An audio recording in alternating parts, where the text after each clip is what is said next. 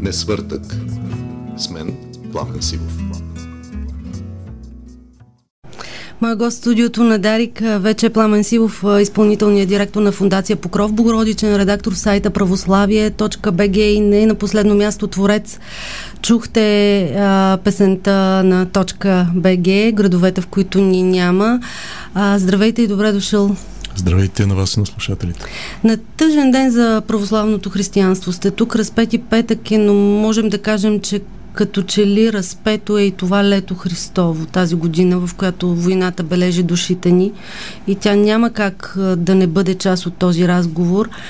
А, може би за това и започнах с градовете, в които ни няма. Една песен с едни много спокойни кадри от Амстердам, но някак се сетих на фона на тези кадри и тази песен за градовете, в които пак ни няма, но ги няма и хората. Тези в Украина, тези разрушени градове. Да, тази песен, тя е по текст на Гриша Трифонов, по музика на Маргарита Друмева и интересно, че като я записахме, мисля преди две години, точно съвпадна и с пандемията и тогава текста придоби друго значение, когато започнахме да я пускаме и да я слушат хората, т.е. ти опустели градове заради карантината, а сега пък има друг подтекст. Изобщо, Нов прочит да, даде войната. Добрата поезия винаги може да бъде прочитана отново и отново и да бъде слушана, когато е на песен, разбира се. В момента наистина сме в една особена ситуация. Доколкото разпети петък е повтарящ се празник, ние сме свикнали с тази цикличност на възпоменанието на, на смъртта на Господа, на разпятието. Тоест, това е част от годишният цикъл на, на хората, които посещават църква и изобщо изповядват християнството. Но пък ето, случва се, че в този момент той съвпада и с една ситуация, в която загиват хора, падат бомби. А, доколкото разбрах от новините, има и предложение от разпети петък до Велик ден да се спрат военните действия, да бъдат изведени а, хората а, от а, този завод, който в момента е в а, така, центъра на военните действия. А, не съм си представил, честно казано, ако ме бяха питали преди година или не знам, че ще трябва да осмисляме текстове за войната, текстове за пустите градове точно по този начин. Но какво пък явно човешката природа не се е променила особено и постоянно ни се дава повод да си спомним, че така наречената цивилизованост наша, така наречената ни и аз не знам, добродетелна човешка природа е само някаква много тънка ципа, под която бушуват страшни неща, под която бушува неовладяния, не, непобедения от повечето от нас грях и греховна природа, т.е. всеки един от нас поставен явно в определени ситуации е способен на ужасни неща и това напомняне, напомняне се надявам да ни отрезви малко, тъй като мисля, че бяхме изпаднали в така една летаргия в, в тази посока. Не само, че пропуснахме политическите и военните развития, а, говоря за Европейския съюз, за повечето от така, цивилизования свят, а, но и това, че забравихме, забравихме като че ли а, непрекъснатата опасност, под която живеем. Една от Божиите заповеди обаче е не убивай, водеща. Как вярата, как църквата обяснява войната и а, подозирам, че има сериозен смут в душите на истински вярващите хора днес. Ами това е много широк въпрос. Може да си представите, че това противоречие между библейската заповед не убивай и безкрайните войни, които са се водили 2000 години след разпятието и възкресението на Христос, са били обект на, на разсъждения, на мислене, на анализи и на как да кажем, вътрешен разрив на поколения християни, не то не само на кои да е, на най-мислещите, на най-чувствителните, най-светлите умове на човечеството за тези 2000 години. Няма лесен въпрос на този отговор. Най-общо казано, библейската заповед не убива и не е обезсилена от войната. Тя не е обезсилена по никакъв начин в личния план на човека.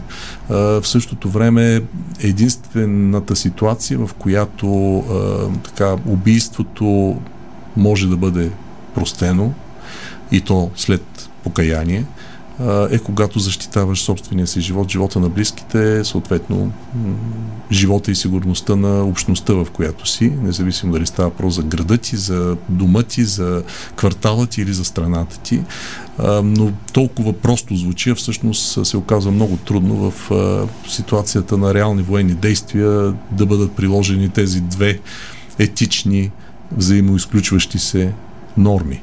А, няма рецепта за това. А, в крайна сметка всичко опира до личния избор и всичко опира до една култура на поведение в военни конфликти, която за съжаление виждаме, че човечеството все още не е дорасло до някакви по-хуманни начини за водене на война, въпреки всички конвенции, които си подписват и така нататък. И то не е и обявена войната, нали? Това е в една обявена, скоба, да. нали? Защото да. войната, ако бъде обявена, тя има правила. Добра, лоша, войната е война. А, тези дни образът на братоубийството, на старозаветните Кайн и Авел все по-често изплува пред очите ни. Дори украинския външен министр Дмитро Колеба, така който беше на визита в България, отговори на президента, че ако говорим за Украина и Русия като за братски народи, то вероятно сигурно говорим като за Кайн и Авел. И, как, как всичко това а, рефлектира според вас и, и ще рефлектира и в православния свят. Това са, да, наистина, две православни, а, два православни народа. Руската църква е най-голямата, ако не греша, православна църква. А, мисля, Оскар Уайлд беше използвал тази този образ. Да, всички хора са братя, името на един брат е, е Кайн. Този, тази тъжна констатация, че когато народите са особено близки един спрямо друг, независимо как се наричат, братски народи или един народ, или каквото и да решим да ги наричаме, тогава ожесточението като че ли е най-силно. Ние една малко пиперлива българска поговорка, кой ти извади окото, пита единия, брат ми отговаря другия, а за това е тъй дълбоко извадено. Това е записано от Славейков в един сборник. Тоест, това, че окото е дълбоко извадено, свидетелства за някаква братскост. Ако не бяхме толкова близки, може би нямаше да сме толкова жестоки един към друг. Това се отнася и за личните ни отношения, това се отнася и за отношенията между народи. Как ще се отрази върху православния свят? Ми то се отразява вече. Огромна част от православните църкви имат проблем, да го кажем меко, с поведението на ръководството на Руската православна църква. В рамките на Руската православна църква се чуха много гласове, които е, не приемат поведението най-вече на патриарха и на висшия клир, които не излизат с една собствено християнска позиция по отношение на този конфликт. Война, не осъдиха войната, да. да. В този смисъл, наистина, Руската православна църква се поставя в едно много неблагоприятно положение спрямо останалия православен свят и това е особено драматично, като си има предвид броя на нейните вярващи, влиянието и в политически план, влиянието и в международен, междуцърковен а, план тъй като тя не просто е позиционирана в самата Русия или в Руската федерация, но тя има диаспора и изключително активни нори и общности по целия свят на практика. Така че очевидно в момента позицията на Руската православна църква е производна на политическата позиция на Руската федерация, което е разбираемо в контекста на отношенията на църквата и държавата в Русия на този модел, но в крайна сметка точно в такива моменти може би е време и удачен момент, уместен момент, в който православните християни, християни в, в Русия чрез своя клир да заявят някаква непопулярна в рамките на Русия позиция, колкото и да е трудно това. Слава Богу, имам, виждам свои приятели руснаци във Фейсбук, които изразяват такава позиция, вярващи хора, които са твърдо на така миротворческа позиция. Поне това Тоест, една от, едно от блаженствата, формулирано в Новия Завет, е блажени миротворците. И това не е случайно блажени миротворците, защото те ще се нарекат синове Божии, така казва е, евангелската история за проповедта на планината. Е, това са думи на самия Христос, не са думи на някой от евангелистите или на някой библейски друг персонаж. Е, тоест, абсолютно ултимативно е дадена в почти заповедна форма нашата роля. Тя е очертана. вярващите хора трябва, длъжни са по силата на християнската си вяра да бъдат добротворци, да бъдат миротворци. Това извира от самата същност на християнството, което не понася страданието, смъртта, не го понася на екзистенциално, на, на, на, на онтологично ниво, схваща го като проявление на първородния грях в масови мащаби, когато става дума за война и е особено чувствително на тази тема, че какво, каквато и да е политическата, историческата, социалната, културната и така нататък интерпретация на кои да е събития, на първо място трябва да бъде нашия безусловен стремеж към миротворство и към мир. Какво бихме могли да кажем на вярващите, които се питат, може ли да са ни братя тези, които се молят за победата на руското оръжие, които освещават танкове, кораби и самолети там? Ние сме брате не по силата на някакво собствено субективно чувство, по силата на факта, че имаме един прародител. И това го казва не само Библията, това го казва и съвременната наука в един абсолютно генетичен погледнато план. А, ние сме, ако не брати и сестри, то поне братовчери. Първи, втори и далечни. Така е. А, така че а, в случая, нека да кажа един друг така поглед да, да, да представя. Един съвременен светец, свети Силуан Атонски, той, той е известен в, в нашите кръгове, особено четящите хора в България, така православните вярващи много добре знаят за книгата Свети Силуан Атонски. Той, понеже е писал своите простички, почти неграмотни бележки по времето на Втората световна война, когато ситуацията е била подобна по отношение на страданието по света. Той казва на едно място, първо да се молиш за света, това е все едно да проливаш кръв. Собствената си кръв, разбира се, кръвта на сърцето ти, с която се облива. Тоест не е лесно това да се молиш за мир, да се молиш за света, да се молиш за врага си. И в същото време в, в християнството се схваща, че един от отличителните белези на християнина до, до степен, че някой казва, че ако не го практикуваш това, ти всъщност не си християнин, е да се молиш да обичаш враговете си. А, много е трудно това. Тоест, ближния си ние можем да възлюбим сравнително лесно. А, не е толкова трудно за майката да обича детето си, не е много трудно за родителите така да обичат децата си или пък за любимия да обича възлюбената си и детето да обича а, родителите си и така нататък, но представете си колко е трудно да обичаш врага си и да се молиш за него. Не просто абстрактно да кажеш, да, аз обичам враговете си. Да, но става дума за конкретни врагове, става много трудно. Като става дума за конкретни хора, които са извършили убийство спрямо твои близки, които са наранили теб самия, но това пък е и примера, който Христос ни дава, ако ще, Христос ни дава, ако ще ти на днешния ден и на разпятието, той всъщност оставя до край тия двамата разбойника, които не се покаиват до последно, които се присмиват, ги оставя до край свободни. В същото време, единственото, което се иска от този разбойник, който очевидно е всичките тия трима разбойници, разпънати около него, а, са реално виновни. Те не са невинни, както Христос.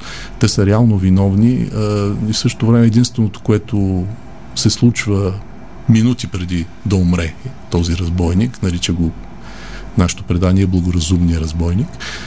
Та благоразумният разбойник а, просто изповядва Христос за Господ и а, така помоли се, казва той Господи, помени ме Господи, когато дойдеш в царството си. Само с тази кратка вероисповедна формула, в която той признава растнатия до него привидно изтерзан човек за Бого човек и в същото време признава собствената си вина и моли за, за прошка минути преди да умре. Това е достатъчно, за да ни даде някаква представа за границите или по-скоро за безграничността на, на Божието милосърдие. А, можем ли да се молим за враговете си? Може и трябва, макар че е много трудно, особено в такава ситуация. А, но така, Особено трудно е да бъде прието като няма. че ли в а, едно а, много разделено, ожесточено общество като българското.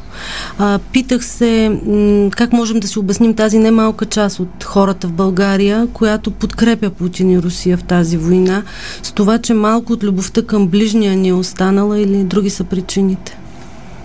Аз мисля, че можеш да подкрепеш Путин и Русия по абсолютно грешни причини, така както можеш да подкрепиш и украинската страна по абсолютно грешни причини. Така е, да. А, в крайна сметка това, което има значение, това, което. Аз говоря за човешкото, в емпатията. В човешкото, в емпатията, да. И ако подкрепяме в случая правилната политически всякак страна, Украина, в ролята и на, на жертва на една агресия, а в същото време оставим в себе си злобата и, как да кажа, тази жажда за мъст да избоява и особено да дава плодове, защото не малко от нас точно в тази фаза се намират и позволяват на тези бесове да ги, да ги обладаят. Всъщност какво добро допринасяме, се питам аз и с какво се различаваме, по какво се различаваме от от сегашните насилници, от агресора.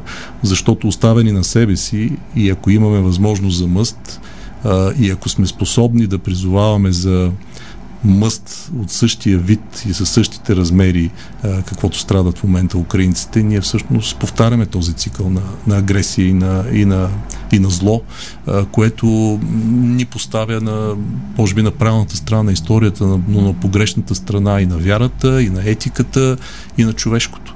А, така че това са така тънки движения на, на човешката душа, за които не си даваме сметка, когато така посягаме да натракаме поредното си мнение в Фейсбук или да заклеймим, или да оправдаем, или да насърчим към нещо, или да призовем към нещо. А, не знам, аз се въздържам да, да пиша последните месеци статуси или други неща, защото а, си давам сметка колко е колко е лесно да бъде премината границата и колко е лесно да да влезем в една директория, от която малко трудно ще излезем после. Аз се вижда, да, че тя е дълбока. А, не веднъж тук сме говорили в навечерието на, на Възкресение за смисъла и на разпети петък, и на самия празник, Великден. Говорили сме за това а, кога Възкресение Христово ще стане не празник на яйцата, агнешкото и формалните обиколки на храма, празник, който действително се съпреживян от душите ни. Приближаваме ли се към това ние българите през последните години?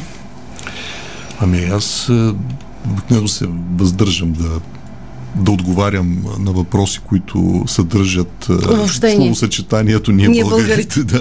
да. Трудно ми е, мога да кажа за себе си, мога да кажа може би за мои приятели и близки, е, за хора, които познавам всички обобщения са подвеждащи.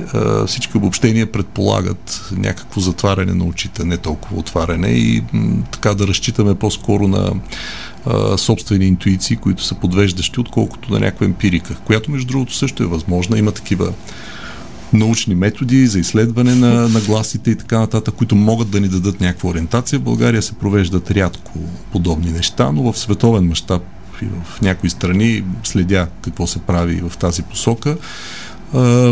Общата тенденция е като че ли има една константна величина от брой хора, които имат някакво по-задълбочено отношение към темите за вярата. Както вие казахте, хората, които не просто обикалят храма, ами знаят защо го правят и го преживяват е, вътрешно, защото самото обикаляне на храма, минаването по плащаницата не са лоши сами по себе си, но имат смисъл само когато ги разбираме защо се случват и имаме съответната вътрешна нагласа, така, щото да придобием и някаква духовна полза от всичкото това.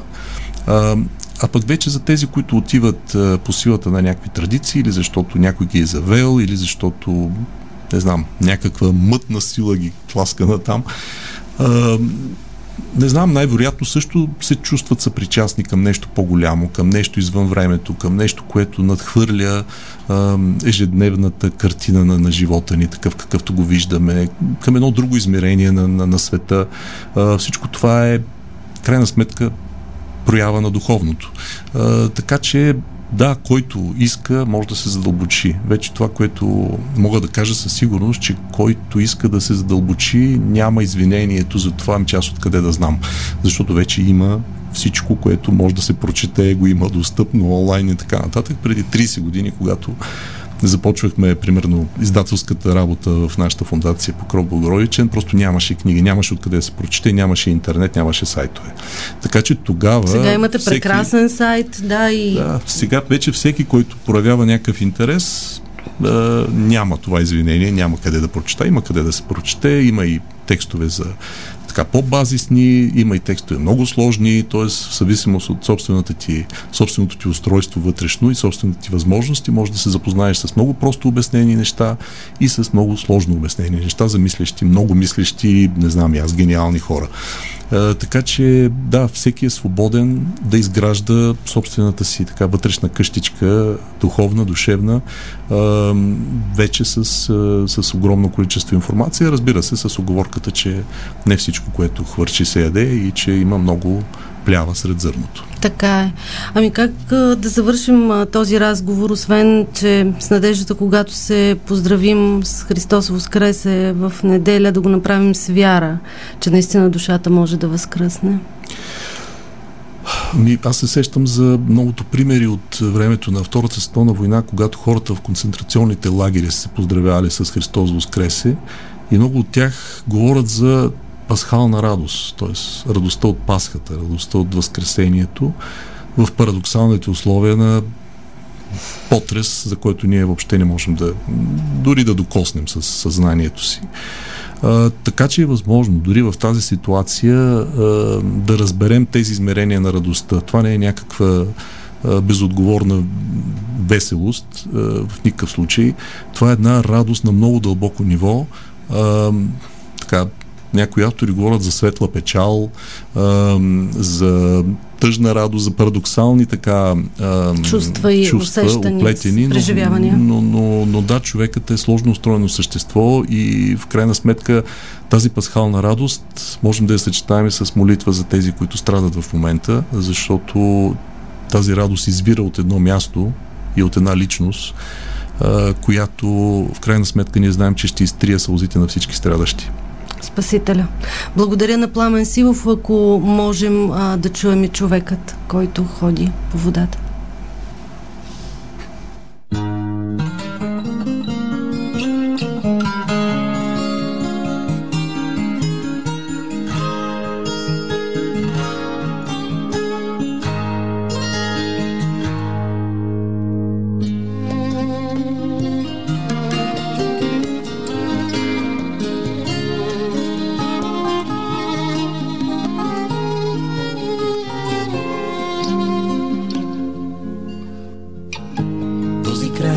Българско национално Дарик Радио